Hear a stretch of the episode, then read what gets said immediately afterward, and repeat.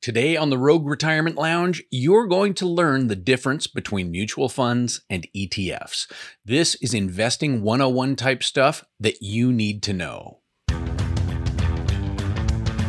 Welcome to the podcast where entrepreneurs go to learn about alternative retirement investing strategies and structures and all things related to planning a successful, prosperous retirement. If you're self employed, if you're a gig worker or solopreneur, you've come to the right place to learn how to retire wealthier, retire sooner, and retire happier. This is the Rogue Retirement Lounge. So, last week I revealed that according to Dave Ramsey, you're only allowed to invest in two things mutual funds and real estate that you pay for in full. And I also shared with you that he prohibits investing in ETFs. So, just to reiterate, that's a pretty stupid prohibition because ETFs are very similar to mutual funds. But just how similar are they? Well, today we are going to find out. First off, what exactly is an ETF? Okay, ETF stands for Exchange Traded Fund. And that's basically it's an investment product that puts together money from investors like you and uses that money to buy a basket of securities like stocks, bonds, and the like. Okay. And you can buy and sell shares of an ETF exactly the same way you'd buy shares of a stock through a stock exchange, which is why they call it an exchange traded fund. Uh, if you have uh, let's say you have E Trade, uh, Vanguard, or a Schwab account, or any other brokerage accounts, you can buy an ETF today if you wanted to. ETFs are generally uh, index funds, okay, which means that they are uh, essentially portfolios of stock or the like that are built.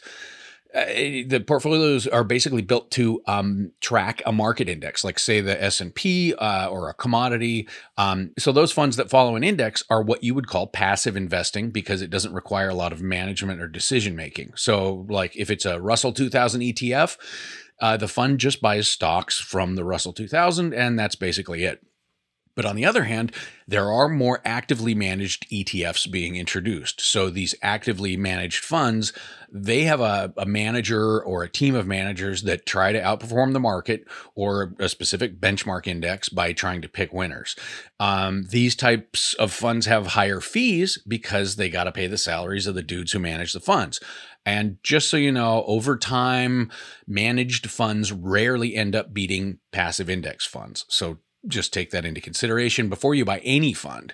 Um, chances are you're going to do better with an index fund and you'll probably pay lower fees. Okay, so what's a mutual fund? Well, essentially, a mutual fund is an investment vehicle that collects money from investors, kind of like the ETFs, and uses that money to buy a basket of securities like stocks, bonds, and the like. Sound familiar? Well, the, uh, the, the mutual fund it it is very similar to an ETF. The mutual fund issues shares or little slices of the fund and sells those shares to investors. And the big mutual fund companies that you've probably heard of are Vanguard, Fidelity, BlackRock, or Schwab. Okay, so now, generally speaking, mutual funds are often more actively managed than ETFs, but there's a ton of mutual funds that are index funds. Um, and with mutual funds, it's the same deal. Index funds are usually going to have lower expense ratios than the actively managed funds. Okay, so they sound pretty much the same, right? So, what are the differences? Well, one of the main differences is that an ETF is bought and sold just like a stock, meaning you can watch the price throughout the day. It'll change. Um, and if you want to buy one at one o'clock at the current price it's trading at, you can. But with a mutual fund, that's got to be purchased from the mutual fund company directly, and the price doesn't get set until the end of the day when the whole net asset value of the whole fund is calculated. Okay, so that's why uh, if you look on your little stock app on your iPhone, if you track any mutual funds, the price does not change throughout the day. It just resets every night after the markets close. So, another difference between ETFs and mutual funds is that you can buy a single share of an ETF, which can make it way cheaper to get started. Whereas with mutual funds, they have minimum investments, which can range from 500 bucks or a thousand bucks, which isn't terrible, to three or four grand, which starts to get a little painful. Um, and there are some outlier funds that I've seen that have minimums literally in the millions. Okay. So, uh, and uh, full disclosure, I don't have any money invested in any of those. By now, uh, we know that there are three advantages to ETFs. There are lower minimum prices to get in and get started. Um, number two, the fact that they're uh, they're on an exchange and you can see the basic real time price rather than waiting till the end of the business day, and generally lower fees. Okay, but there's another big advantage to ETFs if you own them in a post tax brokerage account, essentially that's not inside an IRA, and that's the tax benefits. Okay, so I was kind of debating whether or not I wanted to get into the details on this. And I just decided that it's too boring to dive into here. But here's a quick snippet from Fidelity about the tax implications. Okay. ETFs can be more tax efficient compared to traditional mutual funds. Generally, holding an ETF in a taxable account will generate less tax liabilities than if you held a similarly structured mutual fund in the same account. End quote. Okay. So, from the viewpoint of the IRS, they see ETFs and mutual funds as pretty much the same, meaning both of them are subject to capital gains tax and the taxation of any dividend income that you would get off them. But ETFs are structured in a way that the taxes are minimized for the holder of the ETF, and the final bill, which comes after the ETF is sold and capital gains are realized or incurred, that tax bill is less than what the investor would have paid with a similarly structured mutual fund. So if you want to go deep into the tax differences, because there's some weird stuff about how, like uh, mutual funds, when they get restructured uh, it, during the year, it can create taxable events for the actual fund holders. Um, and this is super boring shit. But if you want to get deeper into it, um, you can. But let's just leave it at this. If you want to go deep into the tax differences, you can, and you're welcome to. But if you're wanting to invest in post tax dollars, meaning not inside an IRA, you should probably just consider ETFs. But remember, if you are in the Dave Ramsey cult, you are prohibited from investing in ETFs. You must call a SmartVestor Pro and buy mutual funds that they recommend with high expense ratios. You must not invest in ETFs. Okay, that's your basic rundown of ETFs versus mutual funds. So I, I can't find it now, but last week I saw a, a post or an article somewhere about selling your house and renting when you retire. Now, if you Google something like rent versus own a home in retirement or something like that, there are you're going to find quite a few articles and blog posts out there about uh, the magic of renting instead of owning during retirement.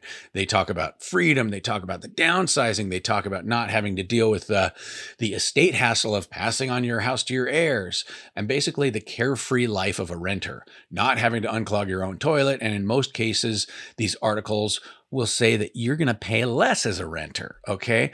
So this led me to dig a little bit further. And I got to tell you, if you read anything related to retirement planning, facts and figures, surveys, or anything like that online, please read carefully. Read between the lines and check the facts.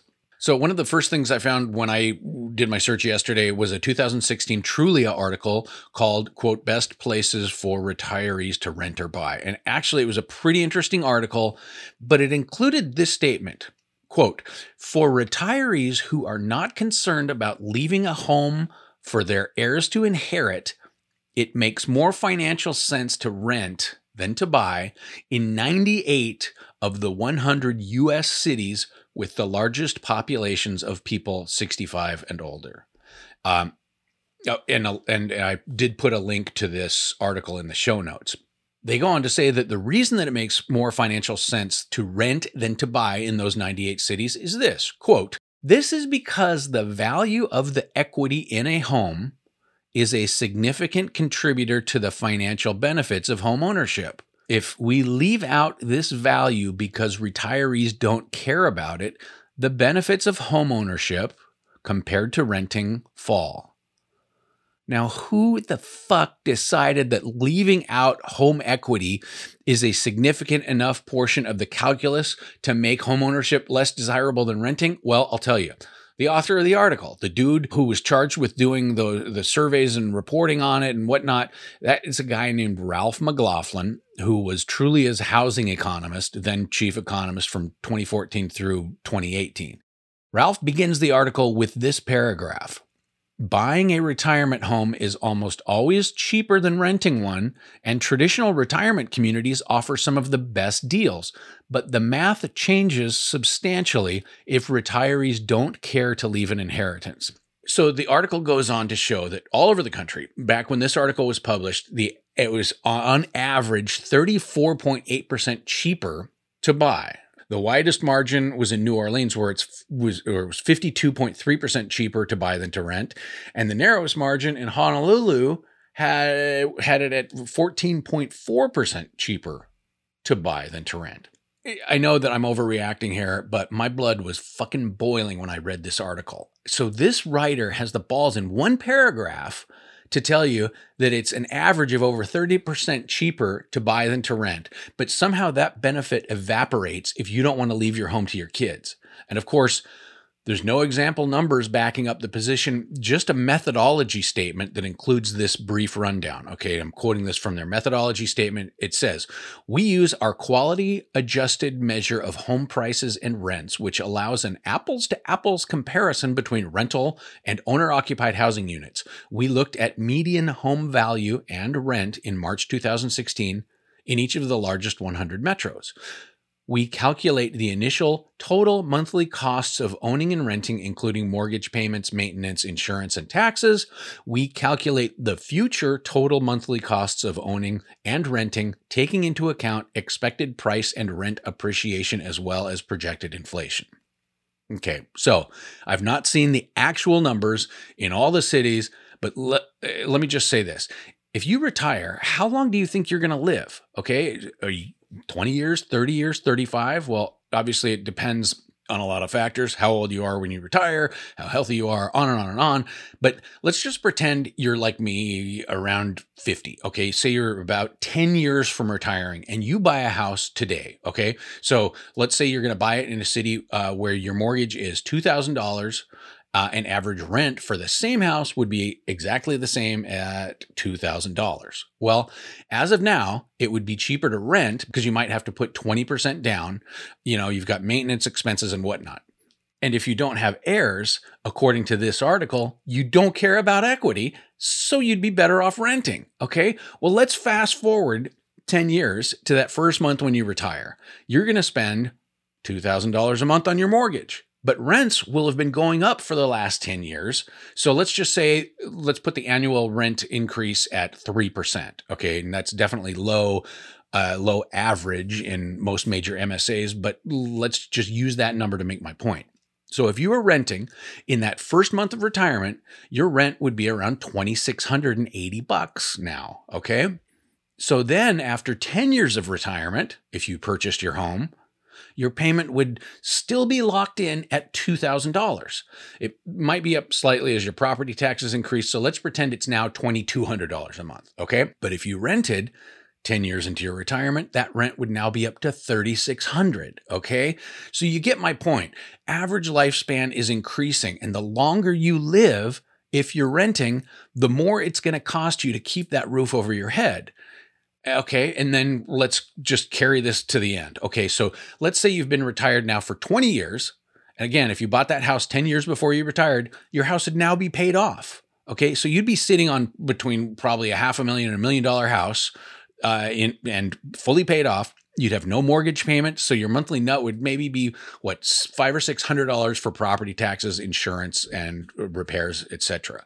So at this point, if you'd taken the advice of that clown who wrote this article and rented because it's quote cheaper to rent if you don't care about leaving your home to your kids, your rent would be up to $4,850. Again, that's only assuming a 3% average increase in rent. So I have two points here. I would challenge anyone to come up with a scenario in the US or Canada where it makes more sense to rent versus buy in the long term. And then my other point is never take financial articles like this, regardless of where you read them, at face value. Run your own numbers, challenge their assertions. Um, you know, send the article to me. You know, if if you don't want to do the analysis, I love this shit. I'll I'll go over it for you and and you know give you my opinion. Anyway, and the you know and, and then the other thing, the other elephant in the room here is that let's say you're 20 years in, your house isn't paid for, but you have some kind of an event, you have a health event and you need all of a sudden you need a hundred grand or so. You could refinance that house by then, you know, and pull out cash because you've got that bank account of the equity. So again, that article is stupid and um and uh, full stop. Okay, so that's it for today. Um, I hope it was helpful. The the ETF mutual fund thing, uh, you know, that's basic stuff. You know, you may have known this already, but a lot of people don't. So I'm gonna keep doing these types of things here and there just especially when i see goofy stuff like dave ramsey prohibiting you from buying etfs anyway thanks so much and i'll be back uh, with you on friday with some news. And in the meantime uh, crypto look at it. Uh, uh, bitcoin was up past 40,000 um, a whole bunch of people sold. It came back down. Um, I, uh, I I I put in a little bit more today. Um, it's it's pretty fun to watch. Okay, I'll uh, talk to you Friday. Bye. Nothing in this podcast is meant to be financial, legal, or tax advice. Though there's some kick ass information here, it's for informational purposes only. Take control of your retirement planning, but get professional counsel if you need tax, legal, or financial advice. For more content like this, join my mailing list at rogueretirementlounge.com. And if you have questions about retirement investing, entrepreneurship, business, or anything else, my email address is matt at rogueretirementlounge.com.